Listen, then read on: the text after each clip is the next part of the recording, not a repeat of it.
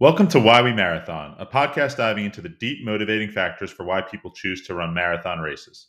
Today, I'm excited to share part two out of three of our interview series with world famous running coach and Olympian Jeff Galloway. In today's episode, we cover how Jeff qualified for the 1972 Munich Olympics and what it was like to be coached by the legendary Bill Bowerman. We also share a funny story about Steve Prefontaine and what it was like to be in the Olympic Village during the terrorist attack against the Israeli team. As always, thanks for listening, and I hope you enjoyed today's episode. Let's fast forward um, a little bit and talk about the Olympics. So you qualify. That has to be such an incredible feeling. What was sort of that the, the training going up to the Olympics, and what was it like once you landed in Munich? Well, we uh, actually had an extended tour, courtesy of Bill Bowerman. He felt that it would be best that to take the team over to uh, the same time zone, uh, but up in Norway uh, for three weeks before we went to Munich so that we could get used to the European way of life and run a few races that were low key races, and not be under the gun that we would be in Munich with all the press and and all the other athletes glaring at us and all this sort of stuff. So that was a wonderful experience uh, because we really did get to know the other athletes on the team. Most uh, Olympic teams are only together for a very short time, so you don't really get to know the others very well. But we did, and uh, I treasure that. Uh, I, I, it was just a wonderful thing. It was my first international trip ever, and so I didn't really have any experience with that. Um, I didn't know how to peak. Um, I uh, I really uh, didn't do a lot of things right, and therefore I didn't run as well as I could have. Uh, but I will say that the uh, competition for the time was really very intense. In my heat, for example, uh, of the 10K, uh, all three people who qualified broke the Olympic record. And uh, I have to be honest, I was not ready at that point to break the Olympic record, but that's the Olympics and that's what you go for. And I got yeah. a whole lot out of it. It reset my expectations and I stayed pretty much at the world class level for another nine years. Wow, that is incredible. I mean, what an experience. And I love how, you know, you bring up the point with Bill bringing you there a few weeks early really probably helped bond everyone together, get everyone on the same time zone, and just you know really led to your team's success there. Um, and now, obviously, you know, in Munich, there was you know the crazy hostage situation with the Israelis. What was it just like being there during that time? And you know, sort of one of these world moments that I think a lot of people look back and you know they remember probably where they were that day, or you know, seeing it on the TV for the first time. Well, um, here's a Bill Bowerman story. We were checking in to the admin building there at uh, at the Munich Olympics, and uh, like so many of these administrative situations, when you've got uh, all these people on a team and you all come there at once, you wait. And they had to take our pictures, they had to process the IDs, they had to process keys and you know all those logistical things are right there. So um, while i was waiting there uh, i went out to this little patio that was nearby and uh, i saw bill over near the fence over there and he seemed to be checking something out. So i went on over there and said uh, bill what, what are you doing? And he said ever since world war ii whenever I'm in a new place, especially in Europe, I look at security. And these guys have a lot to answer for here that they're not answering for. And so um, the antennas were up right away. Well, I, I went, uh, as I told you, I went by the team office regularly every day because there's always some gossip or something that was going on there.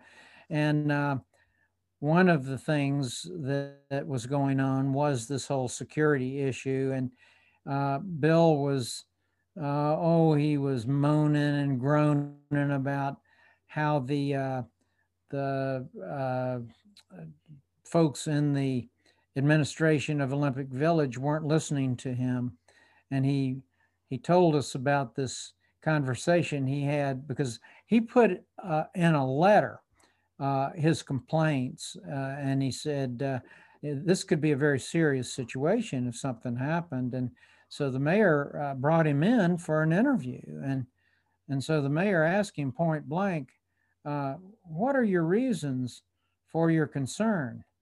And Bill looked him straight in the eye and said, "There are two: World War One and World War Two." And those are two pretty good reasons, right there. You're darn right. And and so uh, when the incident happened, uh, there was uh, an Israeli who lived in the U.S. He was a race walker uh, named Shaul Ladani, and he had visited with us uh, in our compound uh, several times, and he knew exactly where it was. And he was lucky enough to be able to escape out a window when the uh, terrorists were, were coming in the balcony area, uh, the other end of where he was staying. So he was lucky to get away. And he ran straight on over to, uh, to Bill's room. He, he knew where it was and he pounded on the door. And uh, Bill's waking up at 4 a.m. and going to the door thinking, who the hell is, is there? This is, this is awful. And so uh, Ladani starts just talking really fast. They've they've broken in. They've killed some of us. And uh, Bowerman said, "Now slow down. You got to tell me what happened." Uh, and so he explains that there were terrorists that jumped in, and and uh, and and Bill said, "Well, tell them to get out." I mean, he was joking, but um, that was Bill. You know, uh, in the meantime, uh, he notifies the authorities in Olympic Village, the security, and he also notifies the uh, U.S. Uh, consulate there in Munich uh, because Bill's brother in law was an assistant secretary of state at the time. And they were able to arrange for a security detail of Marines to come over dressed in sweatsuits and, uh, and Nikes uh, who patrolled our dorm floors. And uh, we were very thankful for, for that. Wow, that's an amazing tidbit of history right there that I don't think uh, you'll find anywhere else but on this podcast. So I, I appreciate you sharing that story, Jeff. It's really uh, amazing to see, you know, Bill sort of forward thinking there, thinking about all these different risks, and then obviously, you know, sort of uh, reacting very fast and clearly using some connections uh, that he had to to his advantage. So I'm glad everyone. Uh, at least on your team, made it out safely. Now let's let's fast forward a little bit would, after. Would like a, uh, Alec? Would you like a story about Pre in the village? Oh, definitely. Let's let's uh let's stay. Actually, we're we're not going to fast forward quite yet. Let's talk about pre in the village. What was that like? Well, one one day before the terrorist incident happened, uh, Pre and I were both on the practice track that was just outside the stadium. We were doing a workout there, and we just started talking afterwards. And uh, and I said, uh, you know, I'm thinking about going into uh, the, the, center of town. Uh, you want to go? And he said, yeah, sure, let's do that. So we met up uh, to head down there.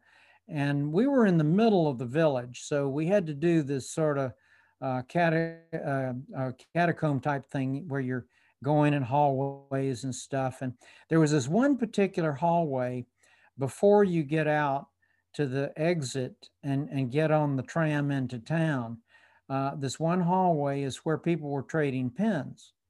And so we get up there to this group and they're all feverishly going around with pins and uh, and I like to trade some pins, you know. Uh, so I started looking around and uh, I got out my pins and I started going over. Meanwhile, Pre is complaining about these the uh, these darn pen traders. To be spending time training uh, that you know what is this stuff? It's bs anyway. And and i said well pretty actually i'd like to spend a few minutes you know trading a few of these pens. You can go on into town.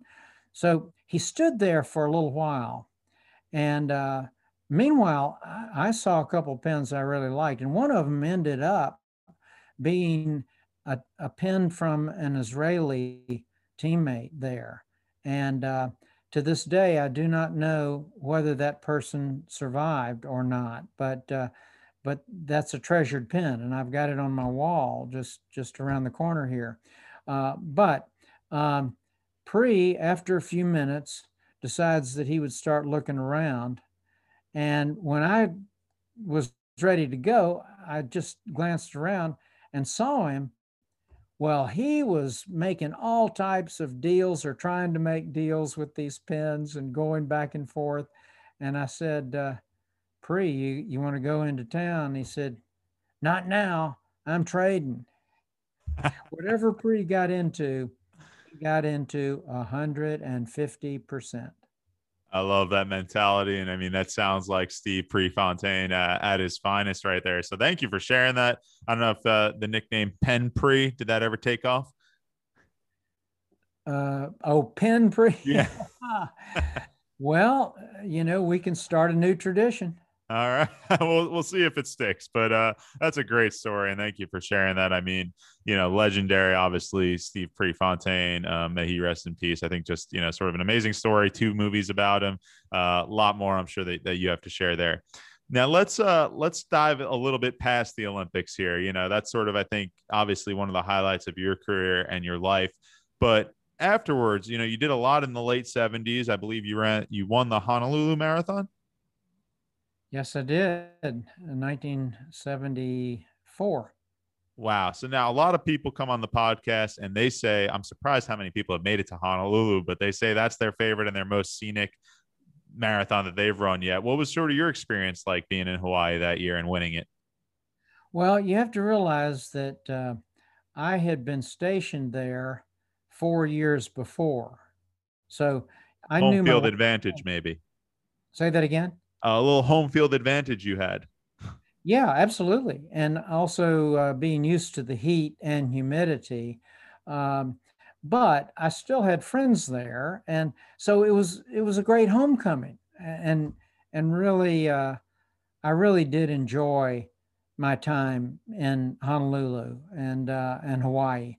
Um, but, um, the race itself was interesting because it did have a very competitive field in that Frank Shorter was there, Kenny Moore was there, and uh, and I beat them both. It, it's it's the only time in a marathon that I beat both of them. But there was a reason for that. They had very recently run in Fukuoka, so they had a little tired, a super hard race, and they were still tired. So I I was able to uh, to put them away in that race and win the race. Sometimes you need some of those intangibles.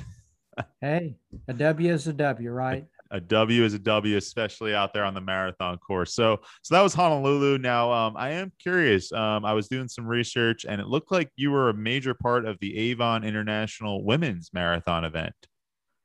Yeah, uh, you know, anything I've gotten involved with, there's a story because we had to work on that. Uh, basically, uh, one of my good friends, um, uh, starting when I started my business um, in Atlanta, I, I actually started the business in Tallahassee, Florida. I moved the store to Atlanta in 1975. One of the first people that came by the store was a business professor from Emory University named Bill Neese. Now, quick question: Why did you end up moving from Florida up to Georgia? Because the Peachtree Road Race was starting to take off, and Atlanta was my hometown, and uh, I wanted to be a part of it.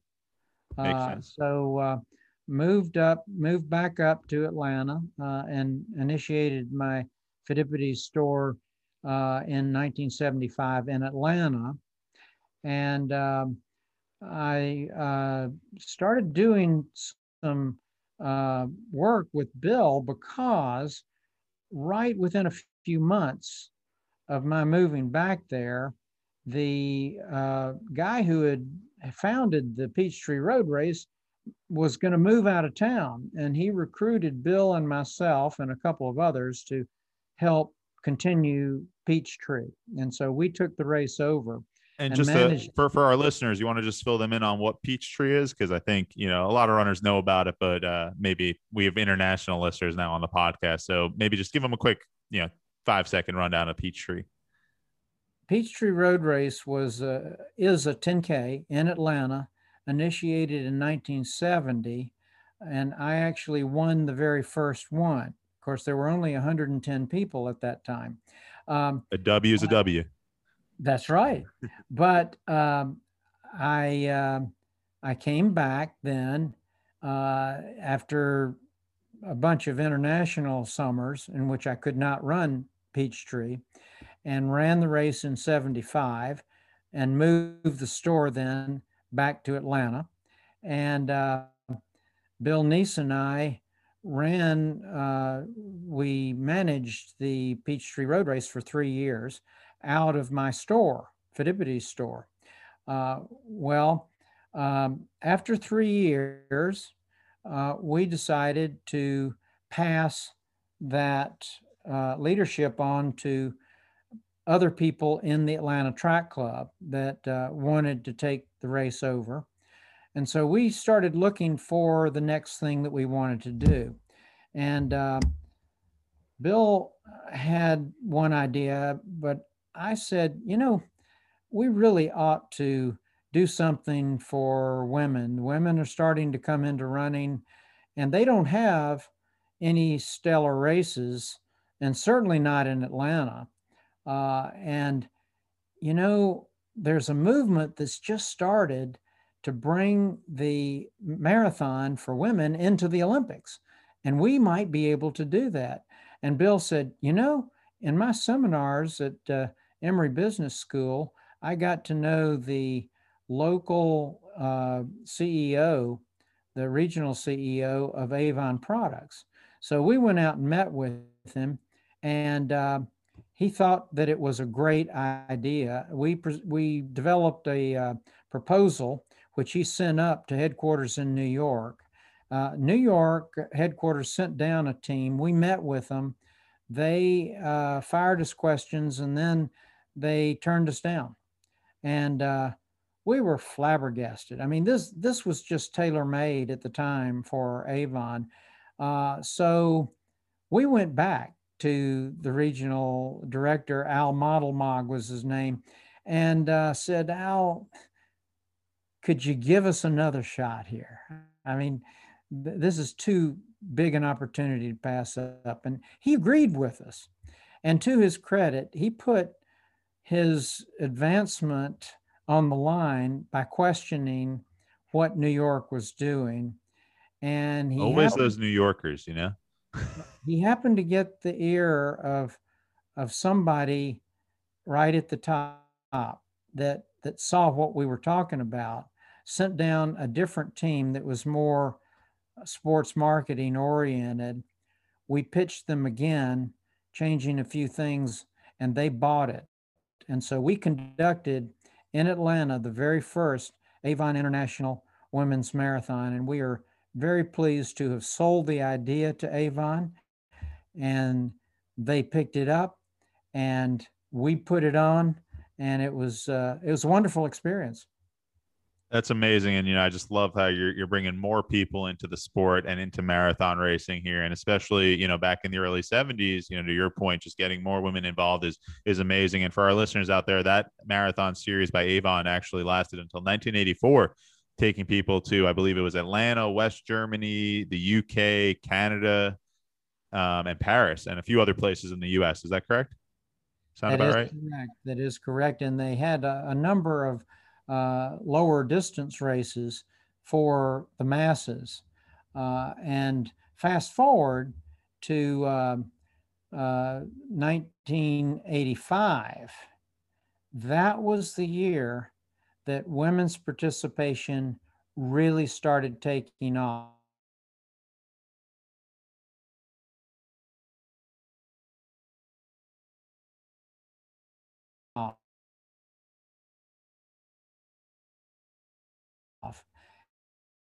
And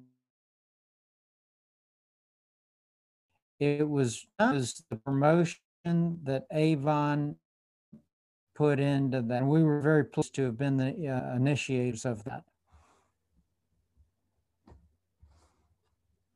Amazing. That's just such a great story. And I just love how, you know, you really took the initiative and created something that didn't exist at all and brought it to market and, you know, wild success over seven years. So uh, huge congratulations there.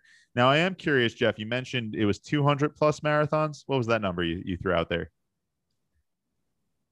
236 marathons. uh, so 236. it's amazing how some people will keep Yeah. exact precise counts. Others are like, you know, I lost track after 100. So 236. Let's run through some of these highlights.